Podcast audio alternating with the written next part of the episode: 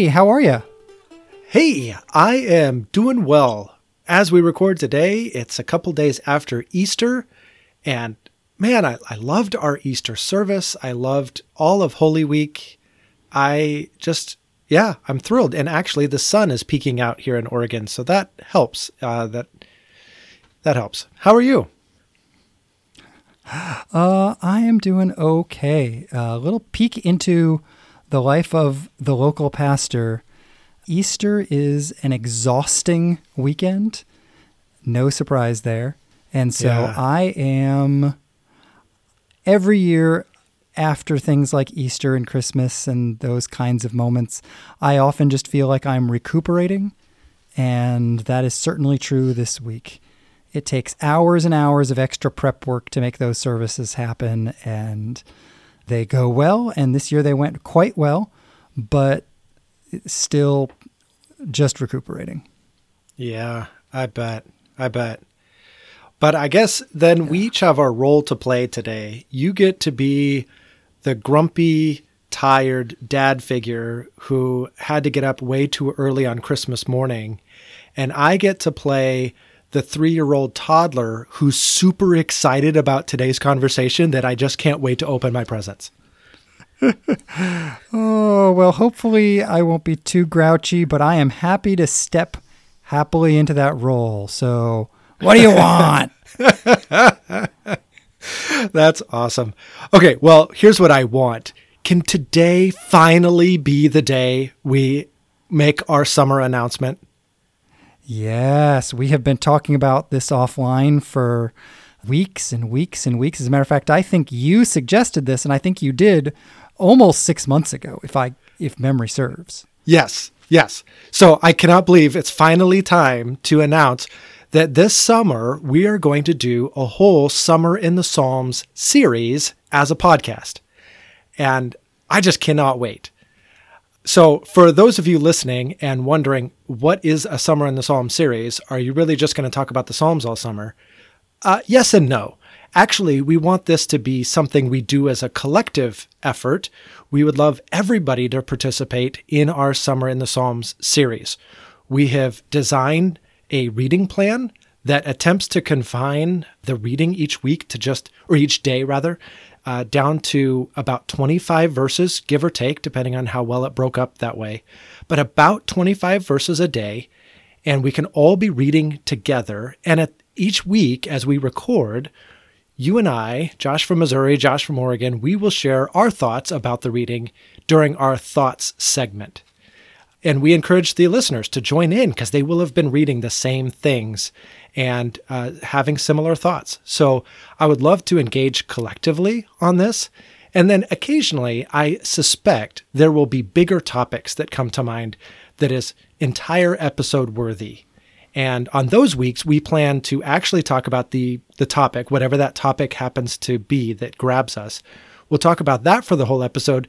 And then our thought segment will be like it is today, where it's kind of an unconnected thought to the rest of it. So that's the Summer in the Psalm series. Did I miss anything? Yes. Um, perhaps my favorite part of it is that we are launching the series, The Summer in the Psalms, with a discussion with someone who has meditated on the Psalms more than either you or I have, who has just a both wonderful and profound perspective on them. And I am super excited to have a conversation with him about the Psalms. So that is in a in a big way that is my favorite part. Uh, should we actually tell who that is, or should we leave everybody uh, on pins and needles? Well, I do think we should announce that, honestly, because I'd love to, in this conversation, equip our listeners with some optional additional resources. Ooh, good point. And I, I think the resource you have in mind and the conversation that we actually recorded way back in January, so we've been sitting on this conversation forever, is just a part of that. So why don't you tell them about that? Because that actually came from you. Yeah, absolutely. So uh, we got to have a conversation back in January with recording artist Poor Bishop Hooper. It's a husband and wife team that are wonderful followers of Jesus, uh, really cool recording artists. And throughout the pandemic, what they decided to do was meditate on one psalm each week and turn that into a recording of the psalm that wasn't trying to just be a word for word musicalization of it. They were really trying to meditate on the psalm, get the heart of it, write a good song, both lyrically and musically, from that experience of the psalm.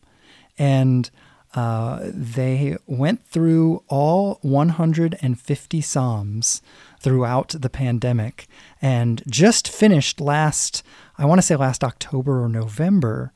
And I have loved poor Bishop Hooper's reflection on the Psalms and the music that they developed and wrote for it. And so, one of the ways you could both engage with the Psalms and one of the ways in which you can get ready for our discussions is to go listen to poor Bishop Hooper's work on the Psalms, which is available on iTunes, Spotify, all the different places where music is available. Yeah honestly, I I love their take on the Psalms. I love the simplicity of the music. And quite honestly, uh, the simplicity of the music was very intentional. One, because they wanted the, the lyrics to stand out, but also because they committed to releasing one psalm every week for 150 straight weeks. And so if you're going to write a song every single week, it can't be, you know, wild and crazy and overproduced it has to just flow out of your soul and, and onto the recording. And so that's exactly what they did. And I just love it. Yeah. And we had such an amazing conversation with him. Unfortunately, his wife wasn't able to join us, but um, we had such a great conversation with him that was incredibly inspiring, made me want to read the Psalms even more than I already did. And uh, I'm just so excited to get to share that. Yes, absolutely. So, uh, listeners, you can look forward to that conversation. It's coming out, I believe, on May 23rd, if that is a Tuesday. That is when we have that episode slotted to come out. So, you can be looking forward to that. It is the last regular season episode before we get into our Summer in the Psalms series.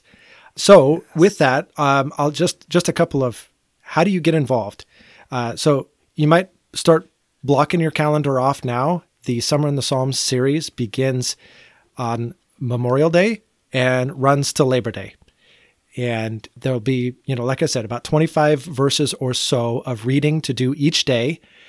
And then how do you get it into how do you get the reading plan? Well, the reading plan, you can get it in three different places. One is our show notes, which is always a great source of information. Any books or resources that we talk about on the show are always linked down in the show notes in whatever podcasting app you use.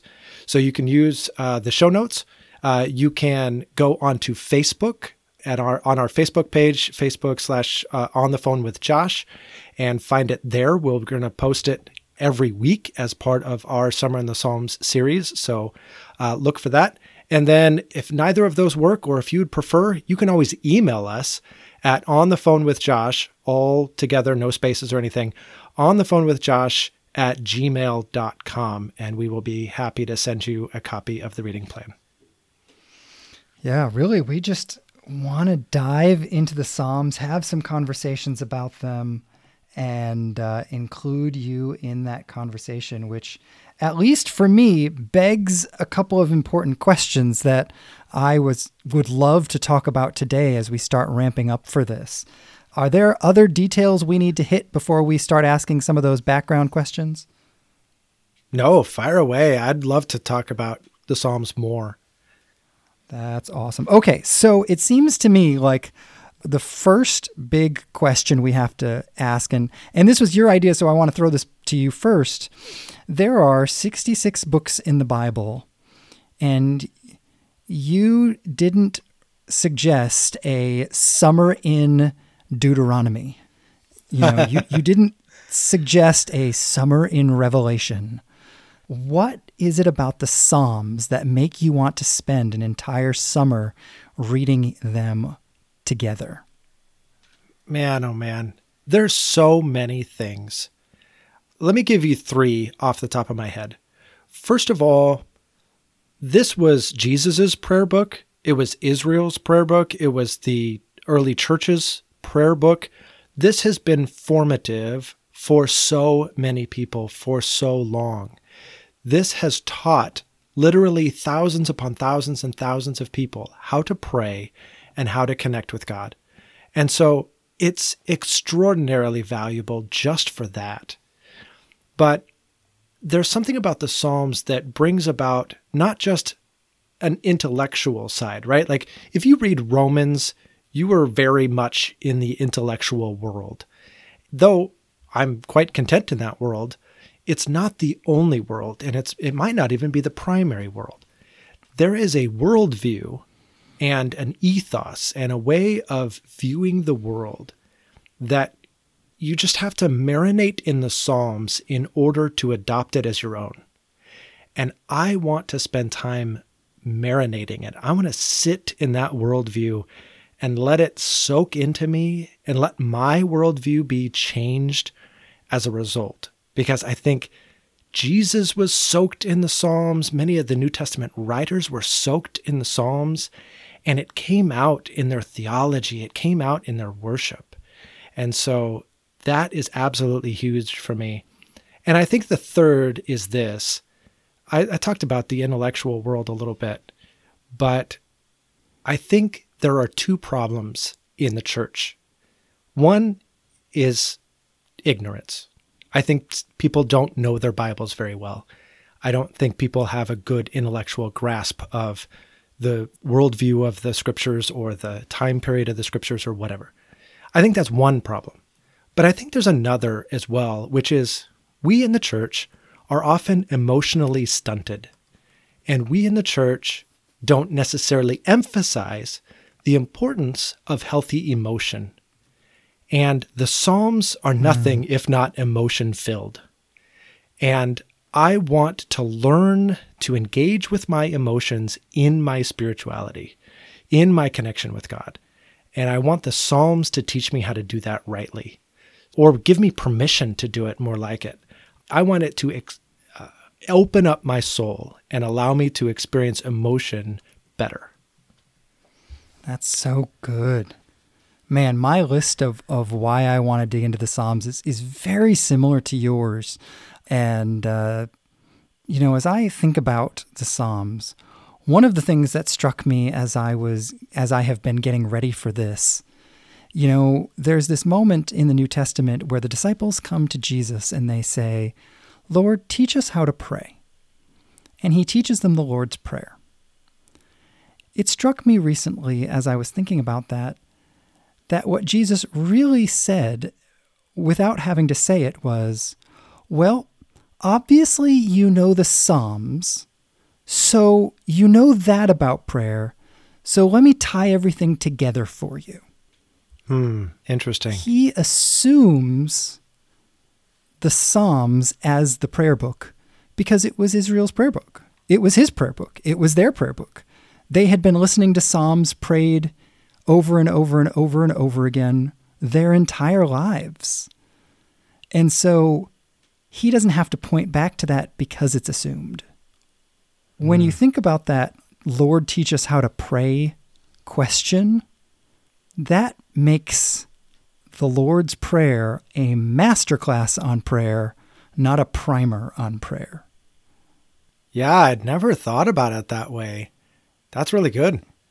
Yeah, and and if that's the case, it is entirely possible that we can't even begin to grasp things like the Lord's Prayer until we sort of marinate, like you said, in the prayers that his intended audience would almost take for granted. I mean, Jesus knew the prayers of the Psalms so profoundly well that in the worst moment of his life on the cross, he is quoting the Psalms to give voice to his inner life.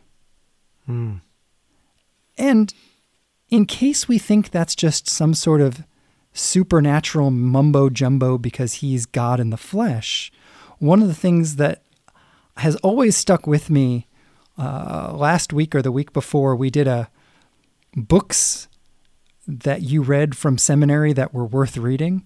Mhm. Um, a- and I loved that conversation. But one of the thoughts that has stuck with me from my seminary education 20 years ago was a comment that one of my professors made about Jonah.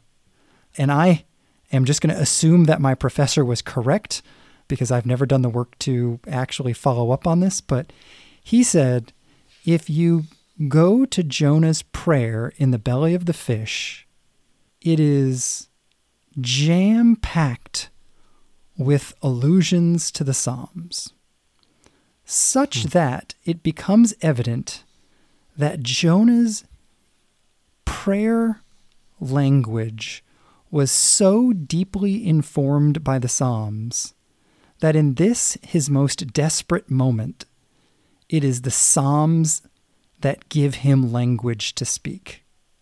Hmm.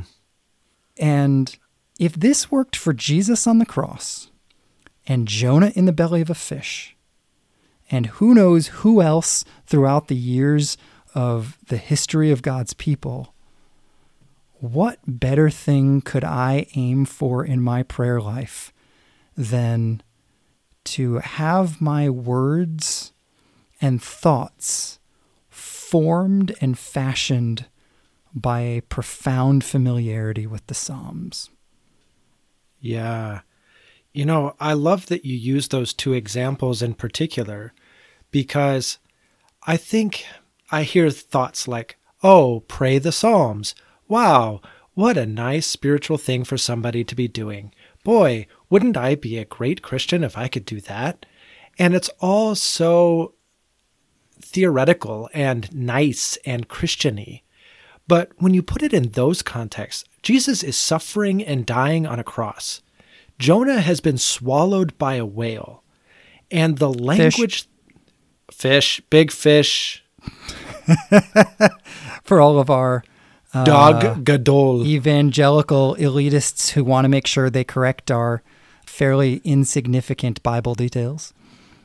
Yes, true that. But you go back to these moments of true suffering and true anguish. And the words Jesus reaches for in particular are telling, My God, my God, why have you forsaken me? When was the last time we all sat around in a Bible study and talked about that being the prayer to emulate? I, I mean, it's just, it's not this nice little Christiany thing to do anymore.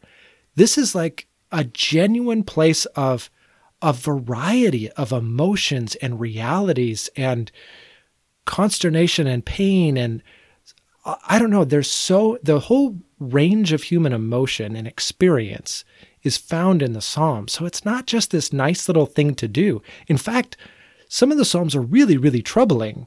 And I'm not entirely sure what we're going to do with those as we encounter them on the podcast. But I like that you talked about a prayer language and that if our language is infused with these Psalms, then as we engage with a wide variety of human experiences, there is a psalm for that experience. Yeah. There are times, I don't know if you were ever like this, but there are times I am just tanked. If I close my eyes and try to pray, I get nowhere. Hmm. I, I just got nothing. You know, this happened just the other day, and I just had no energy to pray, and I had no idea what to say. And I remembered that one of the Psalms started with the line, Save me. And I thought, well, I'm tired and worn out, and that sounds good. And I didn't remember what Psalm it was. So I pull out my, I have an edition of the Psalms that's, it's just a leather bound Psalms only copy of the Psalms where the verses are, don't get in the way and the chapters don't get in the way, whatever. And I'm just flipping through it. And I'm like, nope, not that one. Nope, not that one. Nope, not that one. Until I get to Psalm 69 and read, Save me, O God, for the waters have come up to my neck. I sink in deep mire where there is no foothold. I have come into deep waters, and the flood sweeps over me. I am weary with my crying out. My throat is parched. My eyes have grown dim with waiting for God. And I thought, I can relate. Yep, okay, that's how I feel today. And all of a sudden, my prayer was in focus. Yeah, I forget who I was reading, but it was somebody that was advocating for written scripted prayers throughout history. And this is not something I grew up with necessarily. I, I didn't grow up in a liturgical congregation where scripted prayers were emphasized or read or corporately done. But I've come to value it over time. And one of the things that this author said, I wish I could remember who to attribute this to, was by and large, we don't know how to pray. So most of the time, pulling up a scripted prayer, or as you're describing it, a psalm, is the preferred method because we don't know how to do it. Now, if that scripted prayer takes you in a different direction and you start praying outside of that prayer, or you have a, a sense from God about how you should be praying, well, sure, fine, do that. Most of the time, that's not the case. So just start with the scripted prayers. And if the Spirit leads you elsewhere, fine. And I really value that just recognition that as you're describing, we don't always know how to pray. So how about we use somebody else's words to guide us? Which requires some level of familiarity to know that they have they're offering me the right option for the day. You know, mm. it's not like I had read Psalm 68 the previous day and I was going to read Psalm 70 the following day. I needed to be familiar enough with them to know that that was in there somewhere and to be able to flip around and find it. Hmm. Um, yeah, that's a good point, that, right? Yeah, we're not. We're I not think always. So. I made it. Why do you think it's a good point? I think it's a good point because you said it, and I just think everything you say is amazing. Uh, well, that's one of those places we agree.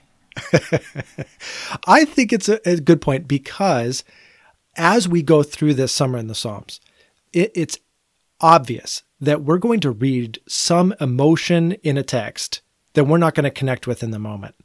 That's just not where we're at today. God, spite my enemies. They're all horrible. I wish they would die. You know, I'm the righteous one. Bless me. I'm pretty sure most of us don't feel that on a day-to-day basis and it's it's going to be rare that we're going to encounter a psalm like that and be like yeah it's exactly how i'm feeling right now but like you said knowing that they're there we can come back to them in moments when we need them yeah exactly you know because there are it's funny the moments that catch me one of my favorite psalms in theory is one that I emotionally connect with, even though the actual text is not something I should be able to relate with at all. This is Psalm 126. And the first couple verses just say, When the Lord restored the fortunes of Zion, we were like those who dream. And I find that to be an absolutely captivating image and line, despite the fact that it's about a piece of the Bible story very specifically, right? Like this is when Israel is restored after captivity. And it just catches my heart. And in this way, maybe I guess what I'm trying to say here is it does the opposite of what a lot of the other Psalms do. A lot of the Psalms give me language for where I'm at. This is an invitation into the Bible story in a very personal, emotional, and sort of interior life kind of way. Mm. And I am so grateful for that. Yeah. Yeah. Can I confess? I know this is going to take the conversation a different direction, but I just need to confess. You have now pulled up two separate references to the Psalms and given concrete examples of how your existing saturation in the Psalms has helped you. And I'm thinking to myself, man, I wish I had that. I have to confess, you've spent way more time in the Psalms than I have. And I recognize my own lack in this. And I want to be able to do what you just did and reference ways that the Psalms have affected my soul. So I, I guess I wanted to say that because one, I just felt like that was what was on my heart more than what you were saying, which was a problem for me. And then the other is that I suspect there are others out there listening going, oh man, I don't know if I could do that. Uh, I think that's part of the draw for me is one, I want to do this in community. And two, I just recognize that this is an area of lack for me, and I would like to make it an area of growth and excitement. Well, and the encouraging part about that is that this is going to be a delightfully imperfect journey for all of us. You know, this is not going to be the journey where, uh, you know, thinking about the old 80s, 90s accountability groups where you would get together. Okay, did you do your reading? Did you do your reading? Did I do my reading? Did you do my reading? You know, like, nope, I failed. Nope, I failed. You know, like, it's not that. Like, one of the things we would want this to be is not, this isn't a weighty, emotionally wearing kind of thing. I will guarantee you, as someone who considers himself a reasonably faithful student of the Bible and a reasonably disciplined person, if I successfully manage to read four days out of seven every single week, I'm going to be doing awesome and have to catch up the other ones because mm. that's just real life. Sure, sure. And I'm just excited to go on a journey into the Psalms with a group of people who are in it for what you just said. Like we just we just want to grow more. This isn't a duty, it's not a habit, it's not a discipline, it's just a hunger. And the beautiful thing about the Psalms, by the way, that I love, if somebody is joining us on this journey and they miss a week, they don't have to catch up because the Psalms don't work that way. You can just start fresh where we're at. Oh, that's true. That's true. They don't build on one another. Yeah. But any psalm is a perfectly fine entry into the journey, mm-hmm. which is probably why I have spent so much time in the Psalms, by the way, because you know, there is no question between the two of us which of us is a better finisher of stuff. That is clearly you. I am not good at finishing things. And so frequently when I am burned out on whatever reading plan I'm supposed to be doing, I am tired of whatever book of the Bible I'm supposed to be reading, I'm just like, I can't handle it. I'm just going to read a psalm or two and it'll be great because I don't have to think about which one I'm supposed to read and I don't have to worry about whether I'm reading it in context and I don't have to, I can just read it. It'll be fine. Mm. And as someone who has maybe never successfully finished a Bible reading plan of any kind ever, I am just grateful for something that I can read a la carte. Yeah, that's so good. Well, so, all right, we've already talked a little bit about Poor Bishop Hooper and their amazing renditions of the Psalms. And you've also mentioned your leather bound edition of the Psalms, which, by the way, inspired my family to give it to me, the, same edition to me as a Father's Day gift many years ago. So I have that same beautiful edition that you're talking about. These are two resources that people can use in engaging the Psalms. And I wonder if you have suggestions for others. Like, I don't want to, let me back up. If we manage to read all 150 Psalms, I think, holy smokes, it's what an accomplishment. Exactly. So I don't want to weigh this down with a bunch of extra stuff. But if people are looking for other resources, do you have any that you suggest? Uh, I can tell you what I am going to be doing for our conversation here I don't know which of these might be helpful to other people. The the most valuable resource that I've already started listening to is Sandra Richter, is that right?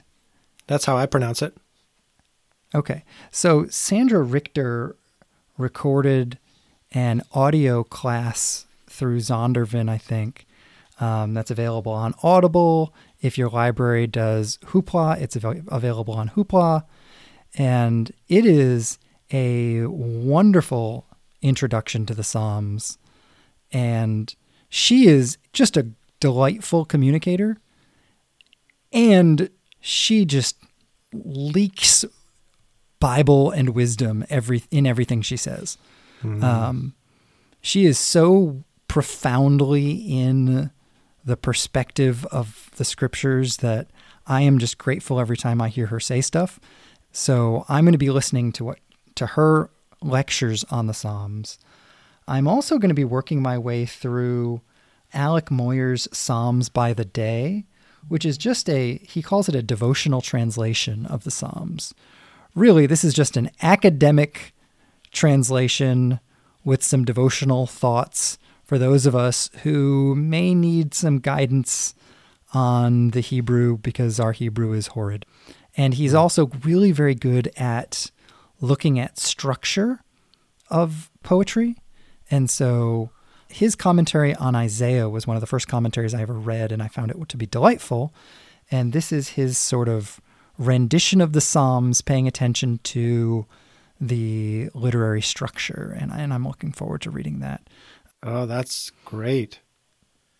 Yeah, I'm I'm super excited about that. What about you? What any resources on your end?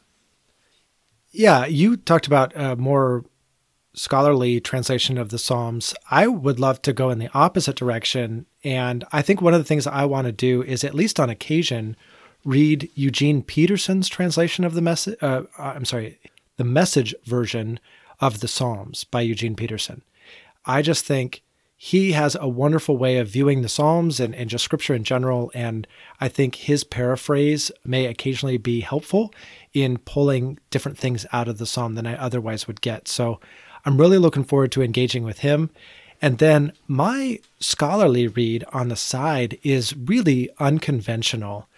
I'm going to be reading a book called The Psalms as Christian Lament and the authors of that are Bruce Waltke, James Houston, and Erica Moore.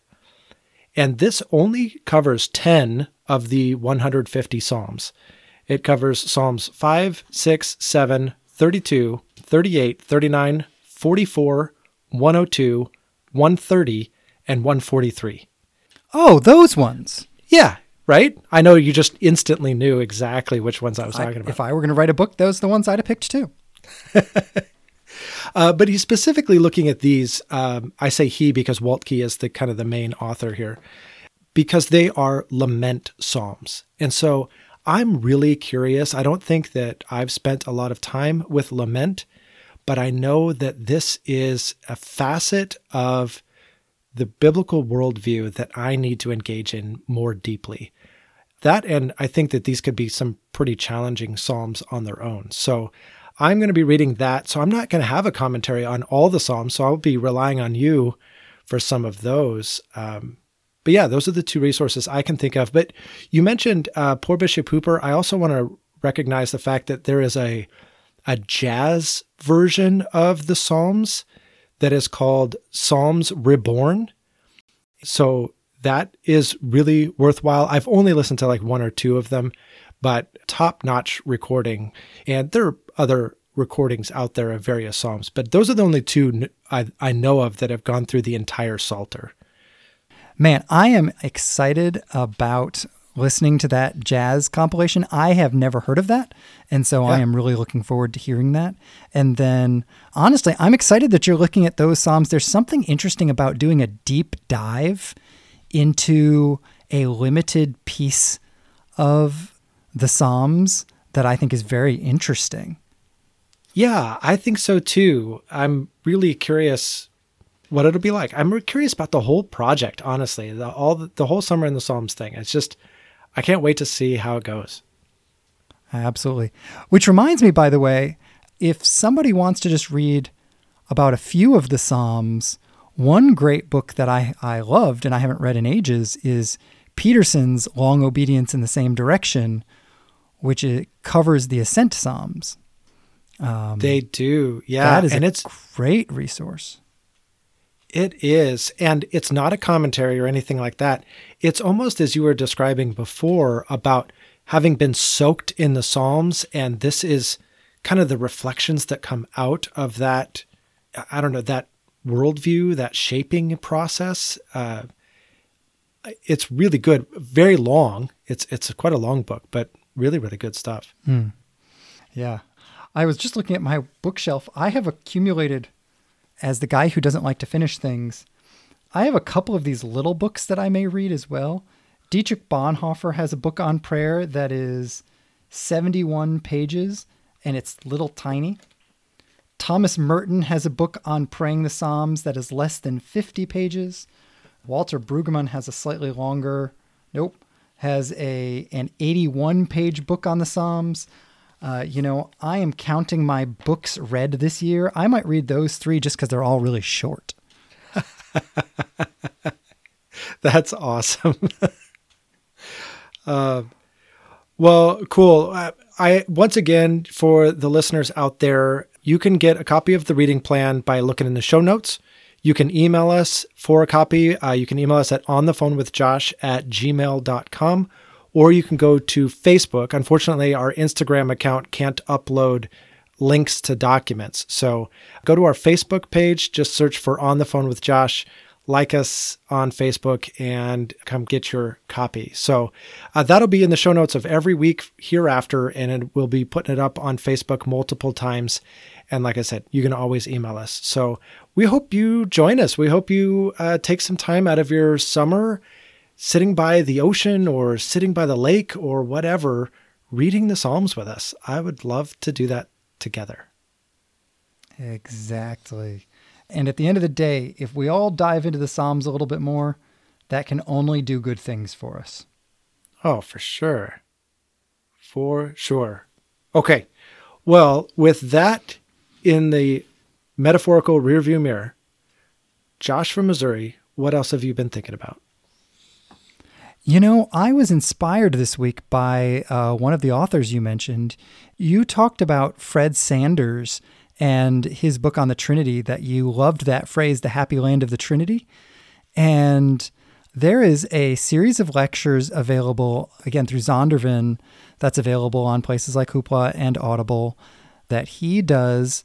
That is a really great, I'd never heard him speak before. It's a really great introduction. It's two and a half hours of an introduction on the Trinity and its place in the Bible, its kind of theme in the Bible, and it's the development of the doctrine over time. And and he hits some great stuff in there. And I've I feel like my thought is, wow, go read that or go listen to that. Um, but uh, I'll be honest, my real thought today is is a little on the silly side it is that I am slightly annoyed that when I listen to something like that, I don't get credit on Goodreads. Ah, yes. I'm just a little frustrated about that. For those of you who don't know, Goodreads allows you to count the number of books that you have read throughout the year and it allows you to keep track of your page count for the year. And this actually keeps me inspired to keep reading, which is kind of fun. But one of the downsides of it is that anything that was not originally actually a book, it does not count for your page count. And so it is tempting to ignore those kinds of resources. This has happened a couple times to me over this year so far. One of my favorite authors developed an audiobook that is in the form of a live true crime podcast series. Mm-hmm. And because of that, even though it is technically an audiobook, it does not have a print version, so I don't get the credit for it. And now I'm listening to this set of lectures that are amazing, but I don't get credit for it. And I just want to complain. I, I'm so with you. There are a bunch of podcasts out there that I want to listen to, but this is the thing that holds me back. And that's a bummer. There's some really quality podcasts out there that should not be ignored just because we don't get page credit. But there you Absolutely. have it. Absolutely. Goodreads is going to have to figure this out. Uh, so yeah. I, I, find this intriguing and just want to beg, aud- uh, not Audible, excuse me, beg Goodreads to catch up. yes, please, please catch up. You know, give us a double count on pages read and episodes listened to or whatever. Yes. That would be good. But uh, what about you? What are you thinking about? Yeah, so my thought is kind of an amalgamation, compilation of a number of different thoughts that all kind of have come together.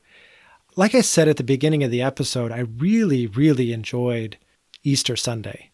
And part of the enjoyment for Easter Sunday was our church's approach to Holy Week. And Wednesday night, we had a whole event where you could come through and kind of pray your way through a Stations of the Cross type of event. Now, it wasn't the typical 14 Stations of the Cross that we're used to, but it was something akin to that. And you had these different prayer experiences that you did at various stages. And it was really, really well done.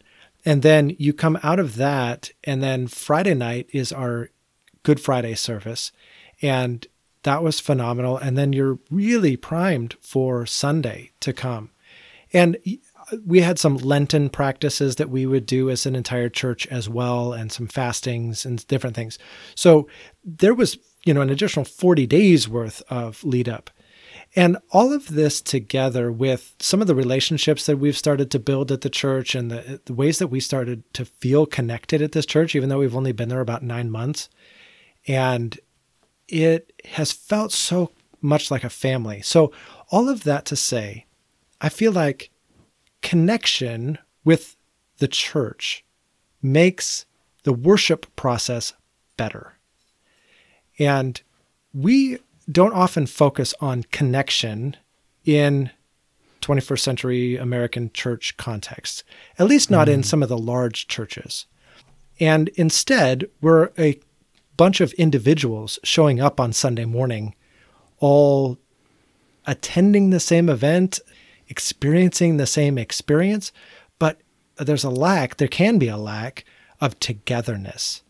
And when you have been invested relationally, and been pursuing Christ in the same way with these people over time, and then you come together for corporate worship, you feel like we together are corporately worshiping.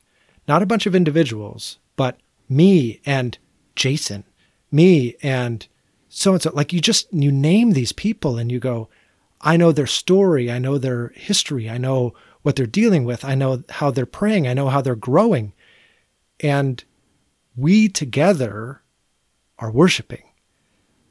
That's mm. a hmm. way more powerful event than just a bunch of individuals showing up to do one thing at a time, one thing all at the same time. Absolutely. That's such a good point. And you're absolutely right. Until you know people's stories, until you're engaging and feeling connected, it is not like that. Yeah. And so you know, one of the ways that this came out, I said this is a collection of different thoughts.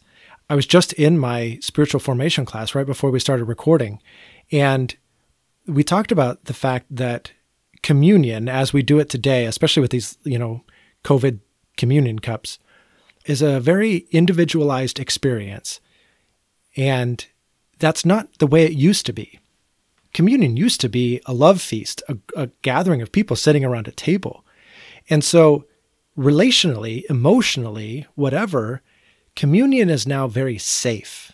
I don't have to reveal much about myself to anybody else in the process of communion. Mm. It's just mm. between me and God. But that didn't used to be the way it was. It we this was a community event.